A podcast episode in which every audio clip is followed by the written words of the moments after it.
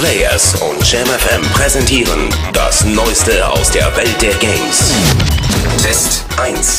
3D Dot Game Heroes. Plattform. PS3. Wertung. Sehr gut. Release. Schon erhältlich. Das Fazit der 4-Players-Redaktion. Ganz richtig. Du bist eine Flosse, die mit einem baumlangen Schwert durch eine idyllische Landschaft pflügt, während dich liebliche Klavierklänge in die 8-Bit-Ära zurücktragen. Man könnte auch einen Zwerg oder einen Panzer spielen oder selbst eine Figur basteln. Welcher Held auch immer dieses Königreich befreien soll, 3D Dot Game Heroes verzaubert jeden, der nur einen Hauch von Sympathie für die Pionierzeit der Videospiele empfindet. Das Art-Design ist markant, die Quests sind amüsant, die Anspielung brillant und die Zeit vergeht mit diesem charmanten Déjà-vu wie im Flug.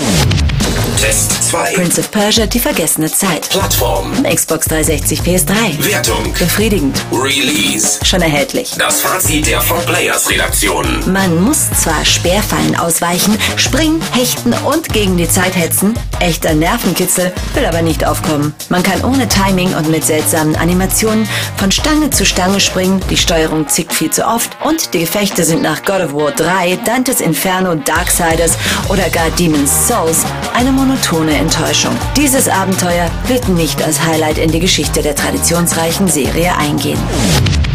Test 3. Split Second Velocity. Plattform. PS3, Xbox 360. Wertung. Gut, Release. bereits erhältlich. Das Fazit der 4-Players-Redaktion. Split Second Velocity wirkt wie der von Michael Bay produzierte Halbbruder von Burnout Revenge. Es ist schnell, es kracht an allen Ecken und Enden und es lässt das Adrenalin in Strömen fließen. Aber wie nahezu alles, was man mit Michael Bay verbindet, bleibt vieles an der Oberfläche. Das wird besonders im Online-Modus deutlich, in dem es nur wenig Statistiken und keine Einschränkung der Fahrzeugklassen gibt. Dennoch ist dem Team der BlackRock Studios nach Pure schon der zweite kleine Rennspiel-Diamant gelungen. Test 4. WarioWare. Do it yourself. Plattform. DS. Wertung. Gut, Release. schon erhältlich. Das Fazit der 4-Players-Redaktion.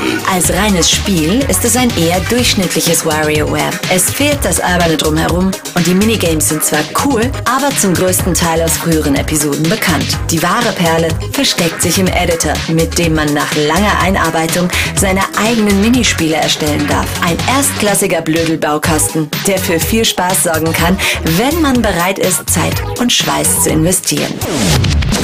Vorschau. Lego Harry Potter, die Jahre 1 bis 4.